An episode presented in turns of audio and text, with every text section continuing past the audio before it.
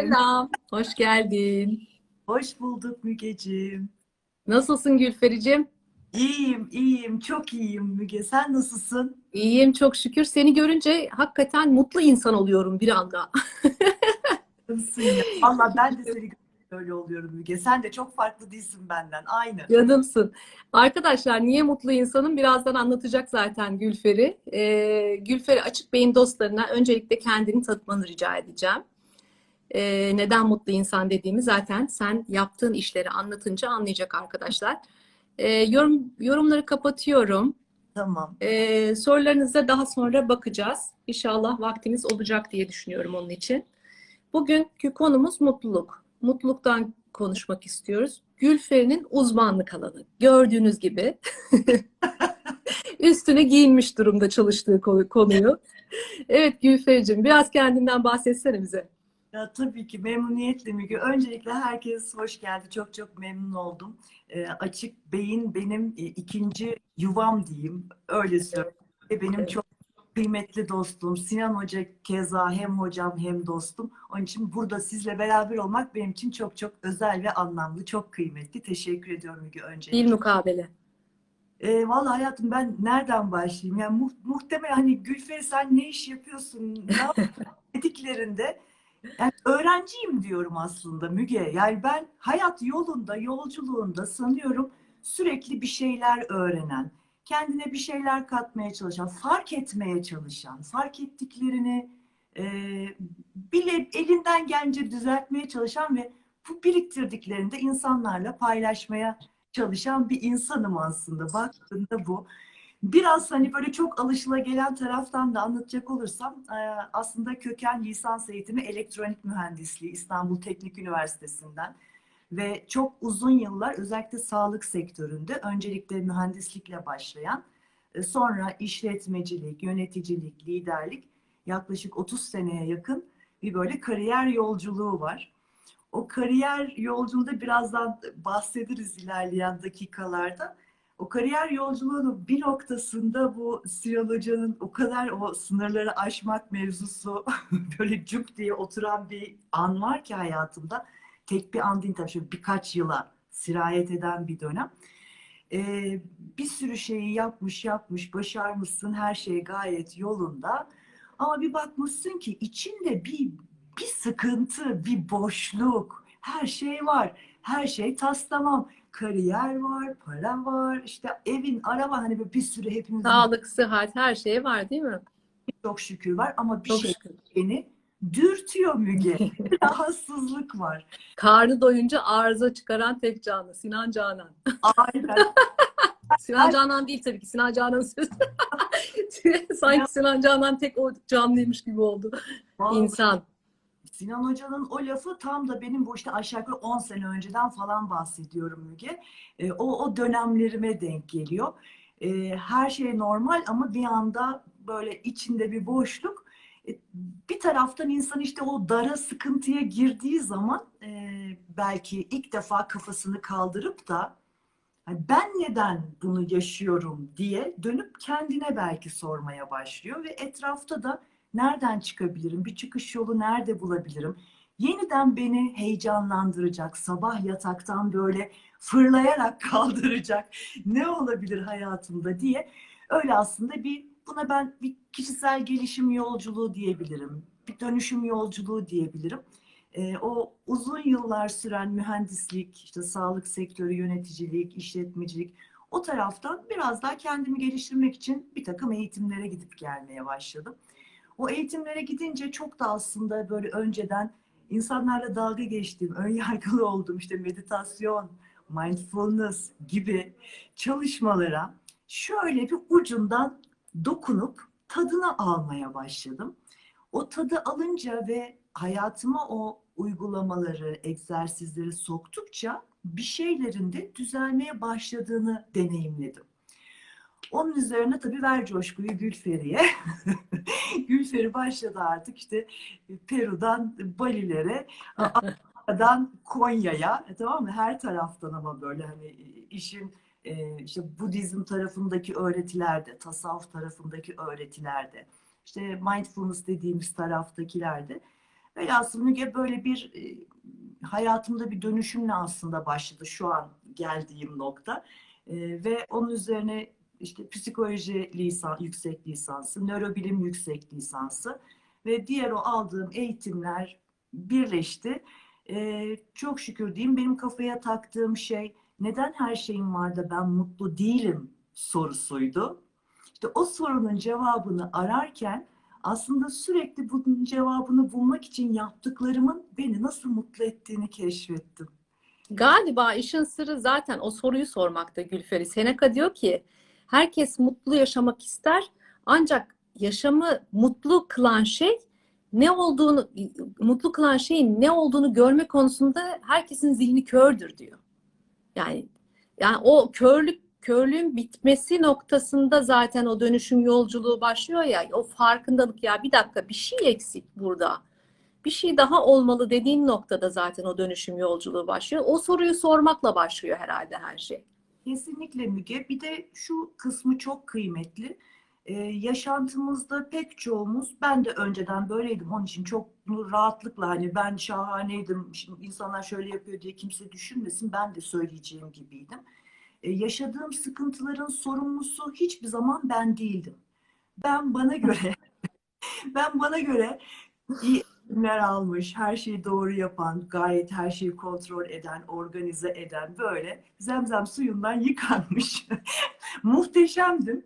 Ama nedense işte e, arkadaşım, eşim, patronum ve aile sürekli onlardan ötürü, onlardan dolayı bir takım sıkıntılar yaşıyordum.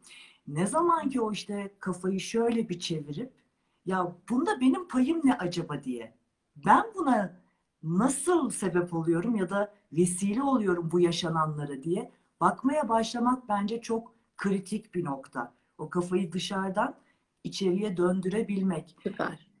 O, o, o noktada da zaten e, kendindeki o davranış kalıplarını fark etmeye başlıyorsun. Olaylara farkında olmadan otomatik verdiğin tepkileri görmeye başlıyorsun.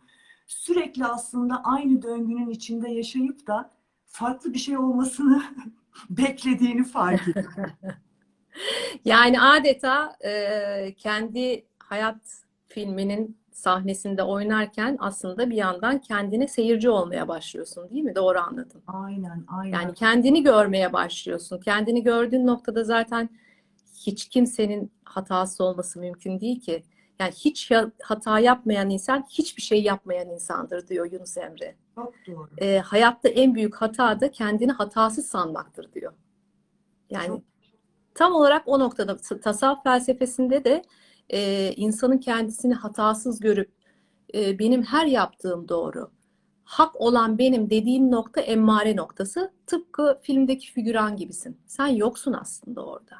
Ne zaman ki o senaryodaki kendi dahlini görmeye başlıyorsun, işte gerçek oyunculuk.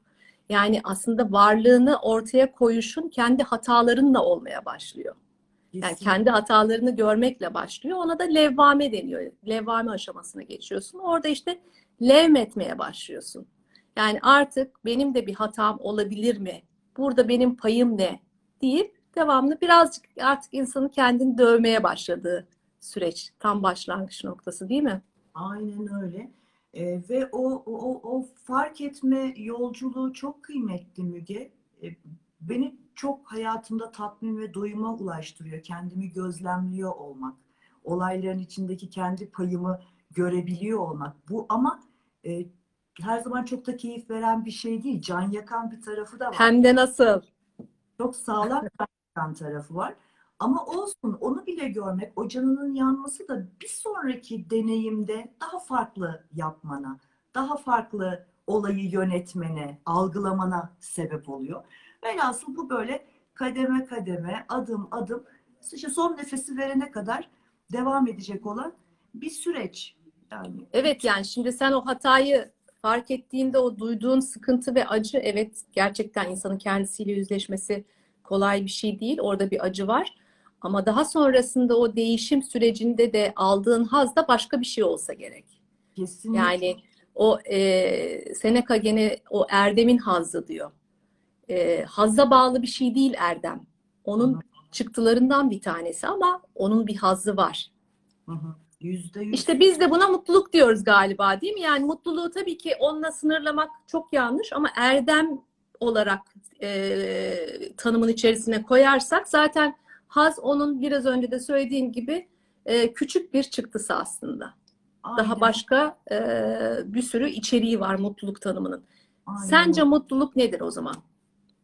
Mügeciğim benim e, kendi adıma çok böyle üç, üç cümlelik kısa bir tarifi var mutluluğun. Geçmişinden hoşnutsan, geleceğinden de umutluysan Hı. ve şu an yaşadığının hakkını vererek yaşıyorsan mutlusundur diyorum. Yani Şahane bir tarif. ben öyle bakıyorum. Mutluluk kelimesi tabii bir taraftan da o kadar her sektörde, her alanda çok fazla kullanılan. Yani bize çikolataları mutlu olalım diye satıyorlar. Daha büyük bir evi mutlu olalım diye pazarlıyorlar. Yani her şey mutluluk ama mutluluğun tanımını, tarifini belki algısını önce zihinlerimizde değiştirmek lazım. Benim sürekli söylediğim bir şey var. Mutlu insan demek sürekli böyle hoppa eller havada hadi oynayalım sürekli bir coşku hali sürekli Hazla karıştırıyoruz değil mi? değil. O haz anları, neşe anları bunlar çok kıymetli. Sonuna kadar yaşayalım ama her şey başlar ve her şey biter. Bunu unutmamak lazım. O mutluluk dediğimiz şey aynı böyle aslında hayatın içine nasıl böyle kalp atışı gibidir. İnersin, çıkarsın. Çok keyifli, sevgi dolu bir an yaşarsın ama o an biter. Belki sonra bir kayıp yaşarsın ama o da geçer. Sonra bir birliktelik yaşarsın, tekrar yükselir. Önemli olan işte o yaşadığın, ister düştüğün anlar olsun, ister çıktığın, yükseldiğin anlar olsun. Ee, O deneyimin içinde kalıp hakkını verebilmek bence önemli. Ve özellikle o düştüğümüz anlar kısmında da az önce bahsettiğimiz gibi oraya neden geldiğimizi, bizi neyin getirdiğini ve bir daha ne yapmazsak ya da ne yaparsak bunun daha iyi olabileceğinin derslerini orada görebilmek ve hayatı o şekilde devam edebilmek. Ee, Martin Seligman'ın çok güzel bir mutluluk tanımı var Müge. Bir, e, hani ismini duymamış olan arkadaşlarımız için söyleyeyim. Pozitif psikoloji Lütfen. E, dünyada babası, kurucusu olarak bilinir. Hoş Müge ve bana göre pozitif psikolojinin kurucusu zaten Mevlana'dır. Tasavvuf zaten pozitif psikolojinin anasıdır, DNA'sıdır. E, Evet. Amerikalılar çok güzel böyle popüler olabiliyorlar. Çok güzel paketliyorlar. O yüzden e, onlara saygı duyuyoruz. saygı duyuyoruz. Martin Seligman'ın mutluluk tanımında diyor ki pozitif duyguları daha sıklıkla yaşayan, negatif duyguları daha az yaşayan diyor. Yani TDK da bizim TDK diyor.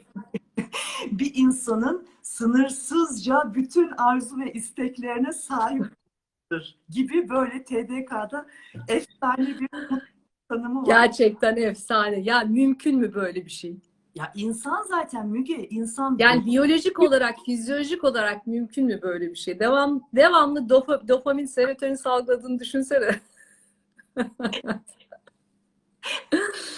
Can dayanmaz, bedenin dayanmaz yani. Aynen öyle. Ee, önemli olan işte hayatın içinde o uzun yolculukta çok güzel anlarımız var. O huzuru hissettiğimiz sevgiyi, bağlılığı, neşeyi, coşkuyu, hazzı bunları hissettiğimiz anlar var. Ama onun dışında kayıplarımız olabiliyor, aşk acılarımız olabiliyor, e, sevdiğimiz birini yitirebiliyoruz, para kaybedebiliyoruz. Ya bunlar da bu dünyanın birer gerçeği ve bunların hiçbirini yaşamayan bir insan yok bu dünyada. Herkes belli bir dönemde veya birkaç dönemde belli bir dozda hepimiz bunları deneyimliyoruz. Ama önemli olan işte o e, bize kendimizi iyi hissettiren anların sayısını belki arttırmak, maksatlı olarak arttırmak. Bu çok bence önemli. Onun dışında e, yaşadığımız olumsuz deneyimleri de ben bundan ne öğreneceğim diye onu bir öğreti, onu bir ders olarak görmek ve onun içinden olabildiğince kısa bir sürede geçip çıkabilmek. Sonra e, mutlu insanların en önemli özelliği hayatta onları bağlayan bir mevzuları var, bir gayeleri var. Yani benim mutlu olmamın ana kaynağı gerçekten bu mutluluk konusuyla uğraşmam. Daha derin bunun araştırmalarını yapmam. Sürekli daha fazla acaba işte hangi makaleden, hangi araştırmadan, hangi literatürden neleri bulabilirim? Kadim öğretilere bakıp oradaki o e, egzersizleri, meditasyonları alıp onları bugünün bilimiyle, bilgisiyle birleştirip insanlara nasıl sunabilirim diye kafamı çalıştırmak bu şu anda benim en büyük gerçekten mutluluğum Müge. Yani Yani kendini kendini aşan bir amacının olması gibi anlıyorum ben bunu. Kafayı bir şeye taktığın anda zaten hayat içerisinde senin de biraz önce söylediğin gibi herkesin başına belli zamanlarda, belli dozajlarda gelen hadiseler hiçbirimizi es geçmiyor. Ama sen kafayı bir şeye taktığında, gözünü bir şeye diktiğinde belki de onların gelip geçişi e, kafayı bir şeye takan insan için çok daha kolay oluyor. Yani nasıl baktığın mı değişiyor orada? Bakış açın mı değişiyor? Yoksa hadiseler değişmiyor. Yani şimdi aynı evin içerisinde aynı hadiseyi yaşayan e, aileden birisi tabii Allah göstermesin en kötü örneği veriyorum. Birisinin vefat ettiğini düşün. Birisi çok daha başka bir tarafa gidiyor. Diğeri aynı hadiseyi yaşıyorlar. Diğeri yani bir, bir tanesi için bir gelişim yolculuğu başlıyor o noktada. Bir tanesi içinse yıkım. tamamen kendini harap etme noktasında işte e, bağımlılık tarafına doğru gidebiliyor mesela. Hı hı, hı. Yani orada verdiğimiz tepkiler değişiyor. Şimdi e, bu soruya bağlı olarak mutluluk öğrenilebilir bir şey mi sormak istiyorum sana. Yani çünkü buradaki davranış farklılığını görüyoruz. Burada biz kendimizi eğitebilir miyiz? Farkındalık okey. Bir kere bu arayışın içerisine girmek tamam. Onu koyduk park ettik bir kenara. Bu öğrenilebilir bir şey mi? Ee, öğrenilebilir bir şey yani bunu artık ispatı var. Evet, yapmış olduğum bir tez var konuyla ilgili. Üsküdar Üniversitesi'nde arka- arkadaşlar Sinan Hoca ile birlikte yapmış oldukları bir şahane bir tez çalışması var. Ee, onu da anlatmanı rica edeceğim. İstersen onun üzerinden de anlatabilirsin Gülperi. tabii ki Müge. Ee, Müge önce o başta e, benim artık farklı bir şey yapmam lazım. Ben bir şeyleri değiştirmem lazım değil. Niyeti koymak bence birinci adım. Niyet bir. Niyet. Kesinlikle. Önce buna niye önce fark edeceksin ve değişmeye değişime niyet edeceksin. Ama birincisi bu. Ondan sonra da Müge emek vereceksin. Yani bu açtığımız okulun okul olmasının aslında sebebi bu. Ee, Ee, bir, bir, bu, bu arada arkadaşlar Açık Beyin'de e, Gülferi'nin 8 haftalık okulunu açtık. E, kontenjan dolmak üzere ilginizi çekiyorsa şahane bir okul. E, ondan bahsediyorsun. Bilmeyen olur diye araya girdim affedersin. sağ ol. Reklamlarımızı yapalım tabii ki Mügeciğim arada. Evet, neden 8 hafta ve nelerden bahsediyorsunu da e, bu arada yeri gelmişken anlat istersen. Tabii ki e, eğitimin e, temeli aslında birincisi öncelikle Müge kendimizi tanımakla başlıyor. Yani e, nörobilim bilgisi, psikoloji bilgisi benim gerçekten ufkumu açan deniz derya bir alan oldu. Öncelikle kendimi tanımak, kendimi anlama noktasında. E, o e, aldığım eğitimlerde gördüğüm şey şu oldu. Şimdi psikoloji bir kere oldukça soyut. Yani duygular zaten soyut. Yani elle tutulup gözle görülebilen şeyler değil. Ama işin nörobilim tarafına geçtiğinde aslında bizim duygu dediğimiz şeyin beyinde nasıl bir temsili olduğunu, bedende nasıl bir temsili olduğunu, düşünce dediğimiz şeyin beynin hangi katmanlarında, hangi yolları arasında nasıl bir etkileşimle ortaya çıktığı, e, bunların hepsini o biyolojik tarafını bilmek bana aslında nasıl yönetilebilir olduğunu yani bir cihazın manuelini bilmek gibi. Kullanım kı- kılavuzu gibi değil mi? Öyle. Şimdi bir düşün hayatımızı bütün bu hayat yaşam dediğimiz deneyimi neyle deneyimliyoruz? İşte düşüncelerimiz var, duygularımız var ve, ve davranışlarımız var. Bu üçü. E, bu üçünü neresi yönetiyor? Orkestra şefi, CEO'su, neresi? Beynimiz. Dolayısıyla bir de hani kökende mühendislik olunca benim aslında o nörobilim, o mühendislik de o kadar güzel oturdu ki ben kendimi e, iyi hissettiğimde, örneğin e, mutlu hissettiğimde işte bedenimde işte dopaminler, serotoninler, endorfinler beni mutlu eden bir takım kimyasallar salgılanıyor. Ya madem güzel bir şey olduğunda bunlar salgılanıyor ve ben iyi hissediyorum. O zaman birinin bana güzel bir şey yapmasını beklememe gerek var mı diye. O güzelliği ben yaratamaz mıyım onu hissetmek için? Evet. O Ay- zaman Yani bütün eğitim bu aslında şeye gidiyor. Pozitif psikoloji müdahalelerine gidiyor. Hepsinin temeli Evet. buna dayanıyor. Yani maksatlı olarak aslında hayatımızda bize iyi gelecek, kendimizi iyi hissettirecek deneyimleri yaratmak. Ee, çok sevdiği yani boş boş oturup canım sıkılıyor diyeceğine sevdiğin bir dostunla hani şu an çok mesafeliyiz o ayrı ama sadece görüntülü bile olsa konuşabilmek, uzun zamandır görmediğin insanları görebilmek. Ee, en önemlisi şu başında eğitimin ilk bir iki hafta özellikle o stresi, endişeyi, kaygıyı bunları yönetmeyi öğrenebilmek. Ardından biraz daha böyle dersler ilerledikçe daha derinlere giriyoruz. Ee, geçmişte affedemediğimiz, belki böyle öfke, nefret, kin gibi bizi hakikaten çok zorlayan, yıpratan duygular hissettiğimiz deneyimlere biraz giriyoruz. Affetme çalışmalarını yapıyoruz. Aslında olayları değiştirmiyoruz. Sadece olaya bakış açımızı değiştiriyoruz. Olayı olayı hatırladığımızda bizde yarattığı duygu durumunu artık değiştirip yönetebilir oluyoruz. Sonra şefkat sadece mutluluk eğitilmiyor, şefkat de eğitiliyor ve bunların gerçekten e, nörobilim tarafında beyinde hepsinin karşılığı var. karşılığı var. E, bu yaptığımız araştırma tabii çok hakikaten iki sene sürdü.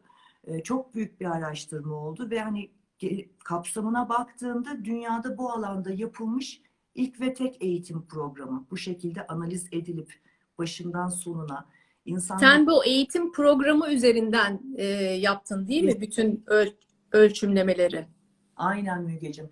E, E, fMRI yani e, beyin görüntülemesi çalışması yaptın değil mi Gülferi? e, fMRI ile değil ama EEG ile beyin aktivite, EEG mi yaptın? Tamam. beyin dalgalarını ölçerek yaptık. İstersen çok kısaca anlatayım. Lütfen. araştırmayı hakikaten çok kıymetli oldu. Ee, üç tane grup oluşturduk. Gönüllülerden, gönüllü katılımcılardan Müge. Ee, bu üç grubun birinci grubu deney grubu oldu. O grup benim bu 8 haftalık eğitim programına. Yaptığımız şey şu, aynı bunun zaten birebir aynısı şimdi genel katılıma açık, açık beyin. Evet. 8 hafta boyunca haftada bir gün, bir buçuk, iki saat kadar süren oturumlarla buluştuk. Orada bu bahsettiğim işte önce beynimiz nasıl çalışıyor, e, duygu düşünce davranışlar nasıl oluşuyor, bunları nasıl yönetebiliriz, endişe kaygı yönetimi, stres yönetimlerinden başlayıp artık böyle affetmeler, şefkatler, e, birlik bilincine varana kadar o 8 haftanın sonunda çok genel kapsamı olan bir eğitim. E, eğitimin en önemli kısmı şu, o 8 hafta oturumlar yaptık ama her haftadan diğer haftaya geçerken e, katılımcıların uyguladığı ödevler var. Hem o bir buçuk iki saatlik seanslarda bir ders işliyoruz elbette. Grup paylaşımları yapıyoruz, ikili eşli çalışmalar, süreçler yapıyoruz. Çeşitli meditasyonlar yapıyoruz, mindfulness egzersizleri yapıyoruz ve bir hafta boyunca da onlara video ve ses kayıtlarıyla düzenli uygulayacakları bir takım egzersizler veriyorum. Ee, onun dışında e, her hafta düzenli olarak baya böyle bedensel Sinan Hoca'nın biliyorsun ifa e, insanın fabrika ayarlarında bedeni hareket ettirmemek olmazsa Evet, zaten bu okul da ifa temelli mutluluk okulu. aynen öyle. Evet. Bedensel egzersizler de var, zihinsel egzersizler var, duygusal egzersizler var. Aslında hayatınızı oluşturan her alana böyle her hafta biraz biraz dokunuyoruz. Velhasıl bu ilk grup 8 haftalık bu eğitime tabi tutuldu. Şu plasebo etkisi vardır ya hani Hani bu insanlar acaba geldiler, evet sonuçlar şahane çıktı eğitimden sonra da hani zaten buna meyilli olan insanlar mı geldi? Biz bunları eğitime sokmasaydık da her hafta e, oryantal dersine gönderseydik acaba aynı Hı. şey olurdu. Bunu elemek için ikinci bir grup daha oluşturduk. O grubu da 8 hafta ben topladım başka bir akşam. Ama onlara eğitim falan vermedim ve grupların birbirinden haberi de yoktu. Kim ne yapıyor? Hiçbiri birbirini tanımıyor. İkinci grup Kontrol grubu. kont- kontrol grubu üçüncü grup. Bir de üç Üçüncü grup. e, bu Şam grubu dediğimiz ikinci grup 8 hafta toplandık. Bunlarda sosyal aktivite yaptık. Sohbet ettik bir hafta, bir hafta Ha, yaptığınız bir şeyler. bulmaca çözdük. İşte bir hafta belgesel izledik. Onlarla böyle. Bir de kontrol grubu vardı. Bekleme listesinde olup hiçbir şey yapmayanlar. Ee, bütün grupların o 8 haftanın başında Oxford Mutluluk Ölçeği, işte stres ölçeği, sürekli umut ölçeği, umut, mutluluğun çok önemli e, alt ayaklarından bir tanesi, onun e, güçlü olması. E, ve bir önemli şey daha benlik saygısı yani öz yeterlilik ve öz şefkat. İnsanı yaşadığı her ne olursa olsun ister dünyada ister kendi çevresinde ailesinde ayakta tutan, güçlü kılan çok önemli bir faktör benlik saygısı. Bütün bunlara baktık E, ve o eğitim grubunda e, bütün bu ölçeklerde Müge yüzde 40'a yakın 8 hafta sonunda bir değişim oldu. Pozitif yönlü bir değişim oldu. E, asıl tabii en orijinal tarafı beyin aktivitelerinde de değişim oldu. Çünkü EEG ile 8 haftanın öncesi ve sonrası beyin aktivitelerini ölçtük. Orada da baktığımız şey şu, iki tane çok önemli çıktımız var. Birincisi eğitimi alanlarda beyin senkronizasyonu dediğimiz bir çalışma modu var beynin. Hı hı. Önceden böyle içerisi bir kaka, bir orkestra düşün. Her çalgı ayrı telden çalıyor. Bir kakafoni içeride.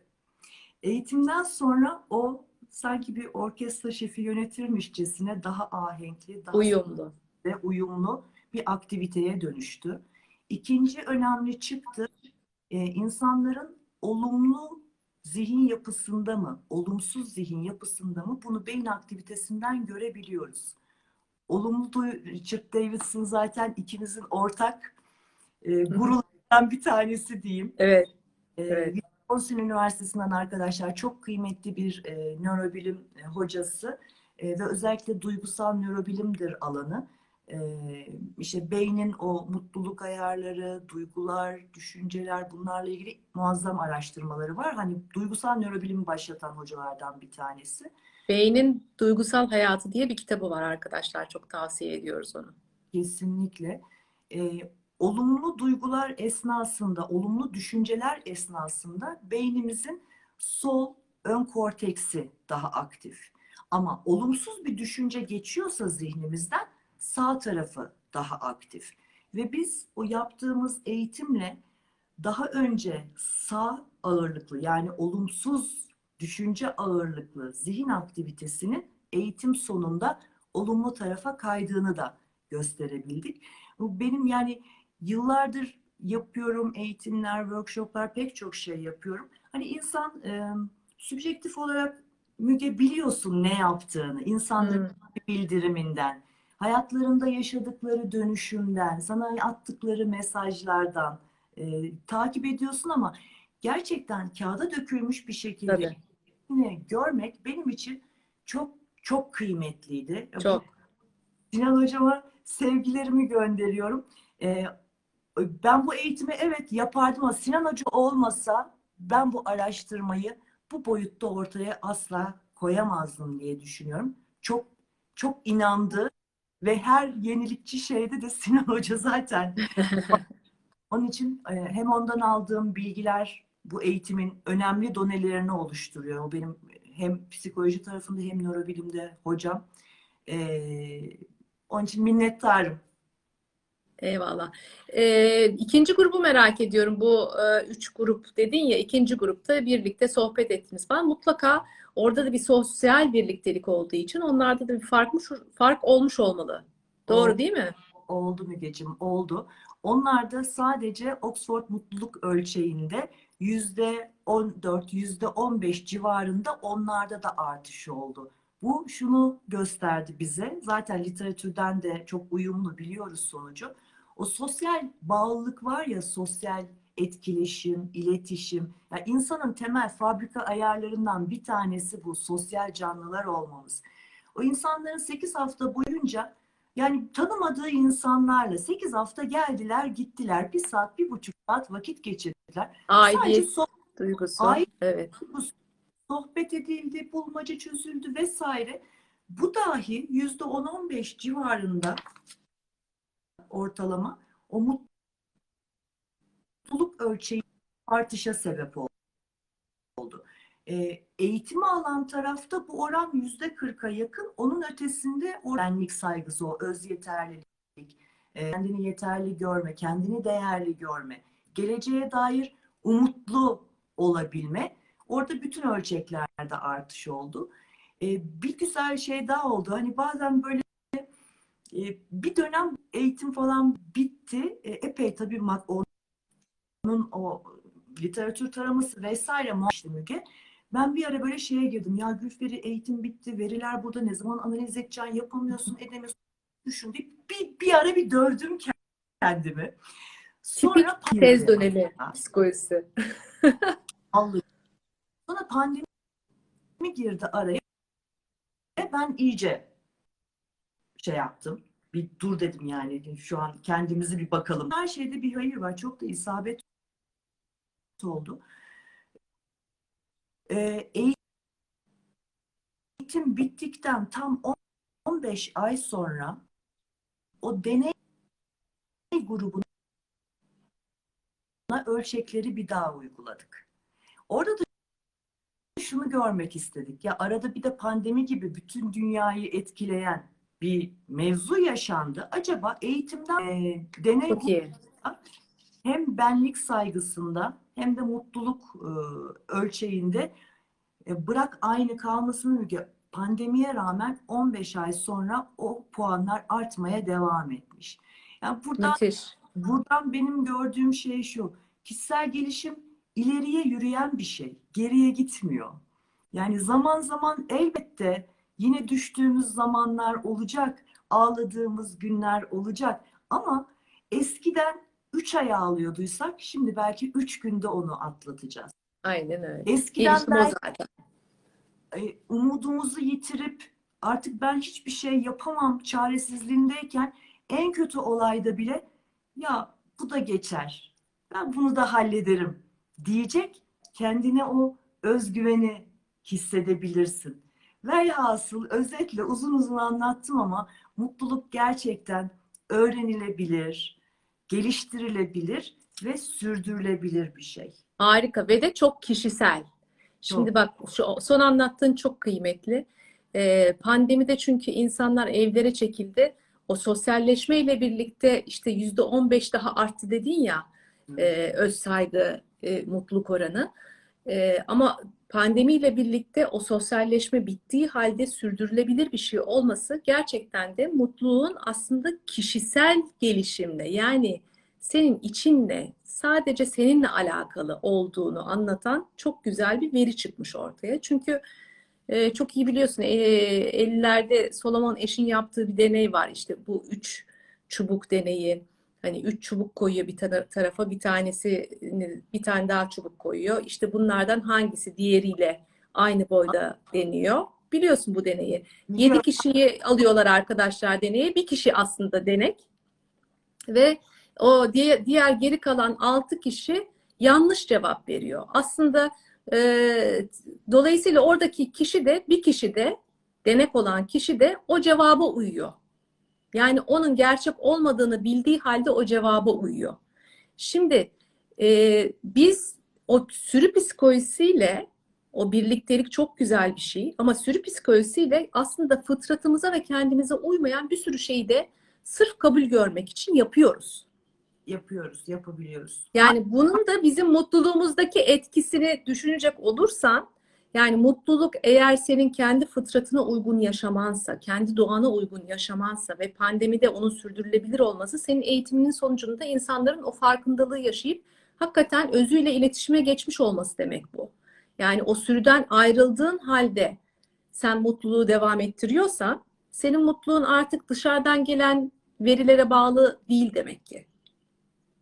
Değil mi? Yani e, insanın kendi kendisiyle iletişimini sağlayacak, o noktaya getirecek bir eğitim bütün gibi anlıyorum dolayısıyla. Aynen öyle. E, kendini tanıyıp kendiyle ilişkisini aslında başta düzenliyor. Kendinle ilişkini düzenlediğin zaman çevrenle de zaten ilişkini daha kolay düzenliyorsun Müge. Yani kendi e, o kendi zihnimizden geçenleri fark etmek, dilimizi değiştirmek. Ya bu mesela bu çok kıymetli. Ya ben diyorum ki mesela ya Gülferi e, benim ne, yapmam lazım mutlu olmak için? Çok berbat gidiyor hayatım işte şöyle, şöyle kötü şey yok sevgilim terk etti yok işte param yok vesaire bir sürü şey. Diyorum ki önce diyorum dilini değiştireceksin. Yani bak birinci şeyi bu. Hani ilk niyetse mutluluğa giden ikinci yol, ikinci adım dilini değiştirmek. Ee, kullan Neden? Müge, kullandığımız her sözcüğün bizde duygusal bir şeyi var, karşılığı var. Çok basit bir örnek vereyim. Şimdi sen şöyle dur. Bir üç dakika kendimden nefret ediyorum. Dünya berbat bir yer, lanet olsun diye üç dakika söylen. Bir ki bak ne hissediyorsun. Sen daha söylerken işim kötü oldu. Bir de ağzından güzel sözcüklerin çıktığını düşün. Yani dünya aslında güzel bir yer, yaşanacak pek çok güzellik var gibi iyi şeyler, olumlu kelimeler söylediğimizde o çıkan her sözcük işte beynimizdeki o anlamıyla beraber bizde bir duyguyu yaratıyor. O duygu ne dedik? Kimyasal bir takım biyokimyasal eee maddeler. O da bize o duyguyu hissettiriyor. Kendimizi iyi hissettiğimiz zaman bizim beynimiz maksimum performansında çalışıyor. Bir de böyle bir şey var. Olumsuz duygularda ne yapıyor? Beyin sürekli bir savaş ya da kaç moduna sokup sürekli kortizol salgılıyor. Kortizol ne yapıyor? Beynin o bizim asıl mantıklı düşünme, muhakeme yapma, doğru kararlar verme, bu işlevleri gören frontal lobunu baskılıyor. Dolayısıyla olumsuz ne kadar duygu hissediyorsak e, olan olayları algılamamız da o kadar olumsuz. Olan olaylara verdiğimiz tepki de o kadar olumsuz. Dolayısıyla yaratacağımız deneyimin olumlu olma şansı yok. Aynen öyle. Büyüklerimizin söylediği bir söz var. Söz vücut bulur derler. Yani bizim aslında gerçekten e, kendi beynimizi manipüle edebilme özelliğimiz var. Yani beynimiz biraz o anlamda aptal diyorum ben. Öyle E, öyle. sen senin ağzından çıkan her şeyi emir addediyor. Tam bir asker yani. Kötüyüm dediğin anda evet o zaman kötüysen Aynen. ben de onunla ilgili hormonları sana vereyim şimdi diyor. Böyle hisset o zaman diyor. Çok çok önemli dolayısıyla. Sesin kesiliyor Gülferi. Aynen öyle.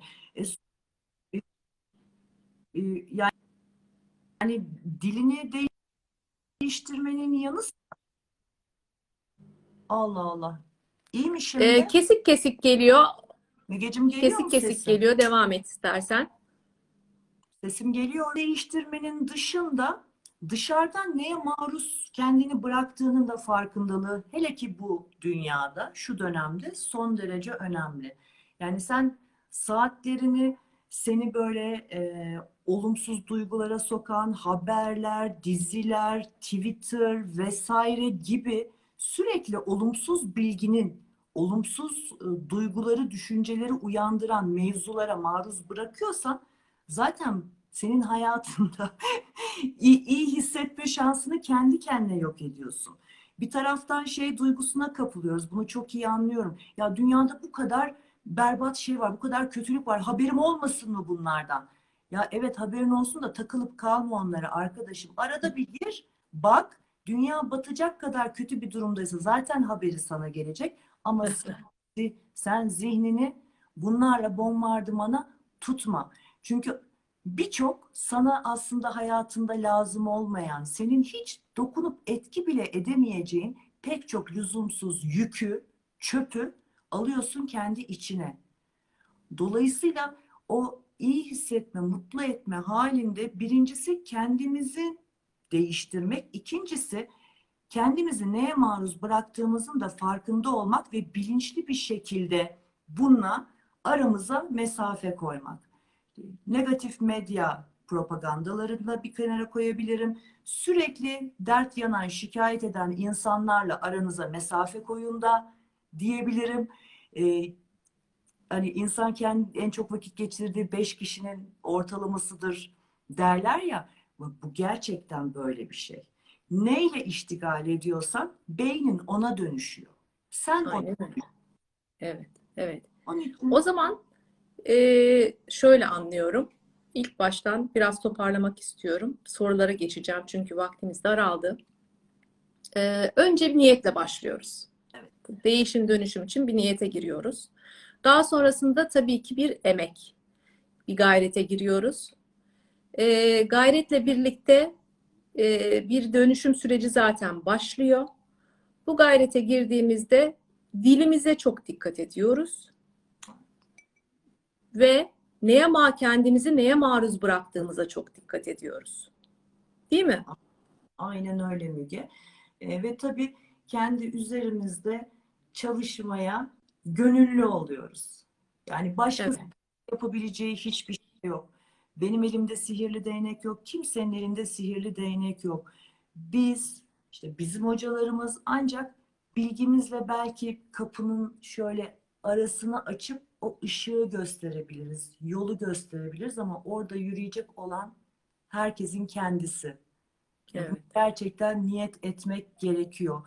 O pozitif psikoloji egzersizlerini, meditasyonları, mindfulness uygulamalarını belki başka bir zaman konuşuruz. Onların da beyinde muazzam yarattığı değişimler var. Onları düzenli olarak hayatımıza sokmamız gerekiyor. Gibi gibi. Bu gerçekten bir okul. Yani bu 8 haftalık okul bir temel aslında. Hem kendimize dair, hem hayata dair, hem de tüm bu varoluşa dair. Yani salt kendimiz de değiliz bu evrende, bu dünyada. Ee, hem kendi yerimizi fark etmek hem de koskoca kainatın içinde kendi varlığımızın neye hizmet ettiğinin farkında ve bilincinde olmak. Biraz eğitimin tamamı salt böyle hadi hep mutlu olalım, şahane hayat yaşayalım değil. Biraz daha böyle e, farkındalık da yaratmak üzerine kurulu. E, Çünkü günümüz dünyasında Müge en büyük ihtiyacımızın ben bu olduğunu düşünüyorum. Bakıyorsun muazzam teknolojiler işte Mars'a gitmeyi planlıyoruz. Ben bu yaşam döngümde benim lise, üniversite hayalimdir uzaya gitmek, astronot olmak. Gideceğim gibi gö- gö- görünüyor şu anda. Umutlarım yeşeriyor Elon Musk. Gördük. Muazzam şeyler oluyor ama e, insan bunun neresinde ve bu ürettiğimiz, yarattığımız, övünerek anlattığımız o teknolojiler gerçekten insan dediğimiz canlıyı, varlığı nereye götürüyor, nereye sürüklüyor? Sürüklediği yere benim katkım ve fayda şeyim ne? Ee, oradaki benim sorumluluğum ne? Bunları hepimizin gerçekten düşünmesi gereken tarihin belki de daha önce hiç olmayan çok ender bir zamanında yaşıyoruz şu anda. E, Çünkü kendimizle baş başa kaldık aslında. Yani şu bu çokluklar dünyasında yokluk yaşıyoruz biz. Yani o yüzden kendi, kendi zenginliğimizi ortaya çıkarabileceğimiz bir fırsat da olabilir. Ya da o yalnızlığımızda gerçekten o çukurun içerisinde, mutsuzluk içerisinde kal, kalma durumu da olabilir. Yani çok ortasının yaşandığı bir dönem değil. Zaten travmalar biraz katalizör vazifesi görür. Hı hı. E, bu tip travmalar insanın için dışına çıkarır. E, o anlamda hakikaten kendimize dönüp çok dikkatli bakmamız gerekiyor diye düşünüyorum. E, Ne kadar sorulara yavaş yavaş geçeyim istersen müsaade edersen. zor. E, Esra Parlar diyor ki sürekli negatif şeyler yaşadığımız bir aileyle yaşamak zorundaysak ne olacak? Ee, 5-6 yaşında mı ya da 17 18 ergen yaşlarında mı? Bilmiyorum. Ha, bir, Yaşını yazmamış. ayrı görüyorsun. Peki. Evet evet ben e, soru soruların yazıldığı yeri şu anda açtım. Sorulara bakıyorum. E, Tamam. sana oradan soruyorum. Aşağıdan yorumdan yazacak diye bekledim. Yok. Ee, Müge ben e, çok küçük bir örnekle bu yani genel bir cevap vermem o kişinin şahsına çok çok yanlış olur ama kıssadan hisse diye küçücük bir şey anlatmak istiyorum. Ee, pandemi döneminin başında e, dört dergi yönetimi diye çünkü zaten hani en büyük şeyimiz oydu ihtiyaç. E, oraya katılan e, öğrencilerimden bir tanesi çocuğu var bu arada bir hanımefendi. İsmini tabii ki söylemeyeceğim burada. E, eşimle hakikaten çok zor bir hayatı var. E, hani şiddet kelimesini bile sevmiyorum ama hani aile ortamında, hane içinde hakikaten çok zorlu bir hayat yaşıyor. Dört çocuğu var. E, ve ben hiç bunları bilmiyordum. Sonradan anlattı bana. E, eğitimde bana demiş ki peki yaşadığımız ortam yani bizim mutlu olmamıza engel oluyorsa ne yapmalıyız? Ben de ona demişim ki ağaç değilsin ki yerini değiştir demişim. Hı. O bak bir cümle geçti gitti. Aradan bir sene geçmiş. Hayatını baştan kurmuş, bütün o sorunlarını halletmiş, çocuklarını yanına almış, kendisi bir işe başlamış ve şimdi benim başka eğitimlerime de katılıyor. Ya bu kadar örnek. Müthiş. Yani e, Müge hep yani hepimiz aynı şartlarda doğmuyoruz. Ben nispeten e, hani belli imkanları olan bir ailede doğdum. Elbette çok zor zamanlarımız da oldu bir kenarda ama işte Afrika'da doğan bir çocuk da var.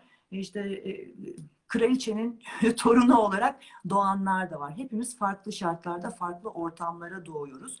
Ben bunun da bir e, ilahi sistemin düzeni olduğuna çok yürekten, kalben inanıyorum.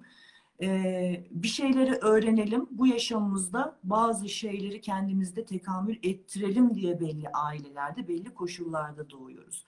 Belli bir yaşa kadar işte 17, 18, 20 diyeyim ben bunu. Hadi 22, 23 diyeyim. Elbette o eğitim sürecinde belki ailemize maddi ve mane- manevi olarak bağımlıyız ama bir noktadan artık 20'leri geçmişseniz ve hala ailenizin e, sizin hayatınızı olumsuz yönde etkilediğini söylüyorsanız bence kendi hayatınızın sorumluluğunu almamış hala ergenlikte yaşayan insanlarsınız. Bunu biraz böyle çok net ve e, sert Sert oldu. sert oldu ama Müge herkes kendi yaşamının sorumluluğunu alacak. E, Doğru. 40 yaşında, 50 yaşında hala daha annesinden babasından şikayet eden insanları ben gerçekten rahatı bulmuşlar. Hayatlarının sorumluluğunu almıyorlar. Yaşadıklarından hala da analı babalarını sorumlu tutuyorlar diye düşünüyorum. Maslow, Maslow'un bir sözü var affedersin araya girdim ama diyor ki e, yaşadığımız her an iki seçeneğimiz var diyor. Bir, gelişime doğru bir adım ileriye gitmek, adım atmak ve ileriye gitmek. İkincisi de güvende hissetmek için bir adım geride kalmak. Şimdi senin bu söylediğin şey o kadar cesaret gerektiren bir şey ki. Yani güvende hissetmek adına hakikaten o konfor alanından çıkmamak için e, o cehennemin içinde kalmaya devam ettiğimiz çok yer var. Ha şu da bir seçenek. O cehennemi cehennem görmekten çıkmak da çok büyük büyük bir adım. Kesinlikle. Yani o bakış açını, ortamını değiştirmeden değiştirebiliyorsan, bakış açını değiştirebiliyorsan işte bence asıl e, cesaret de o. Yani asıl en zoru o. Yani senin o ortamını değiştirmek belki ondan bile daha kolay olabilir. Çok- Çünkü yani insanların hayatlarında öyle şeyler yaşıyor ki bazı insanlar atsan atamazsın, satsan satamazsın.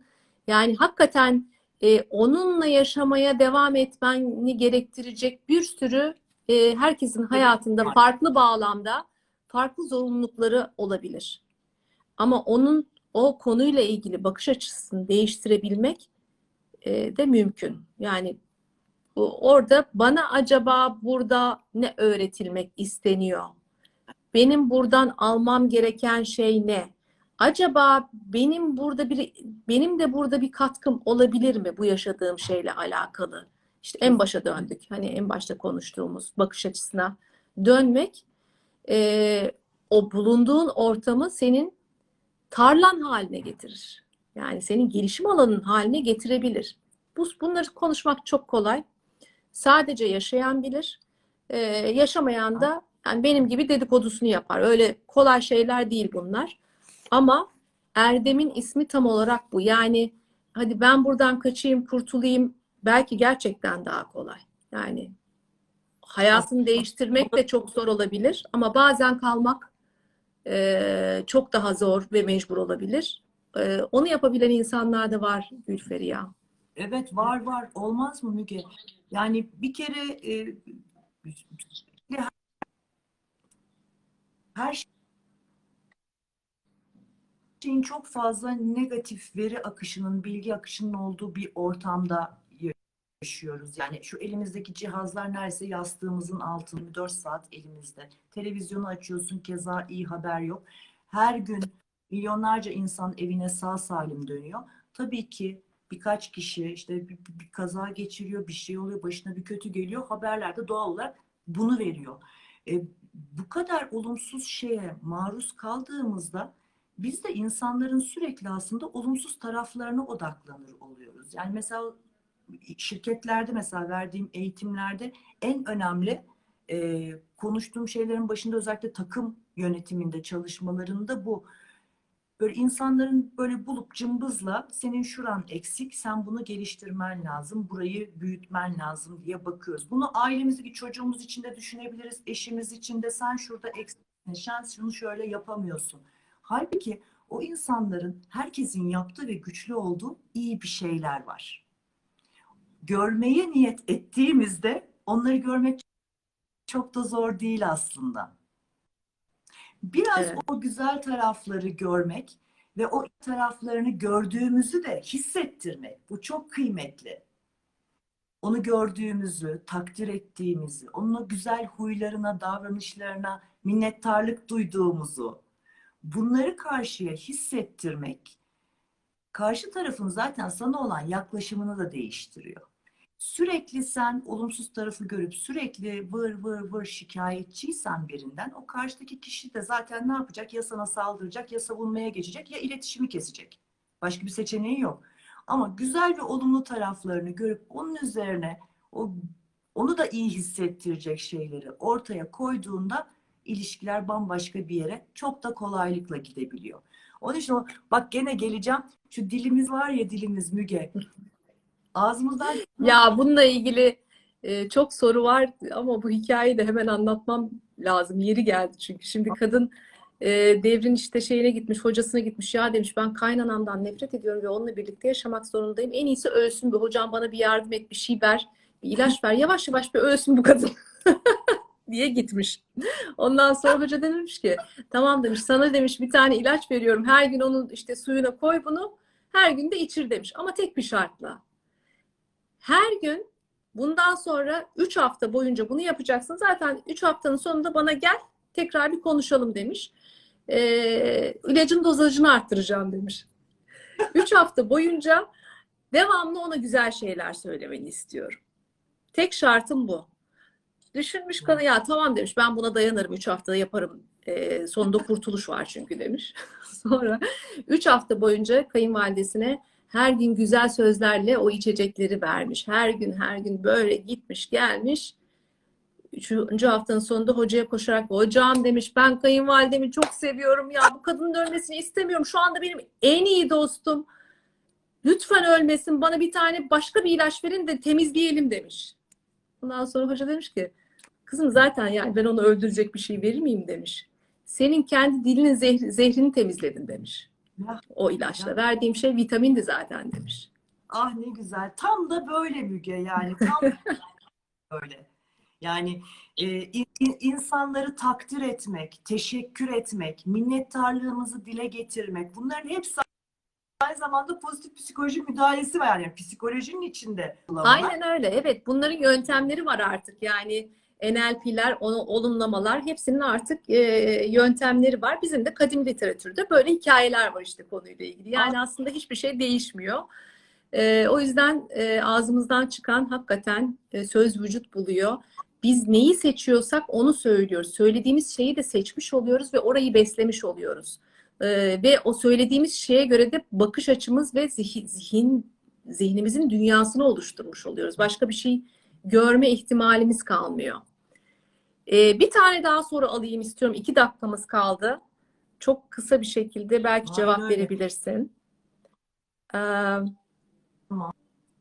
Vereyim bir dakikada festival meditasyon yapmanın Mügeciğim. etkileri efendim?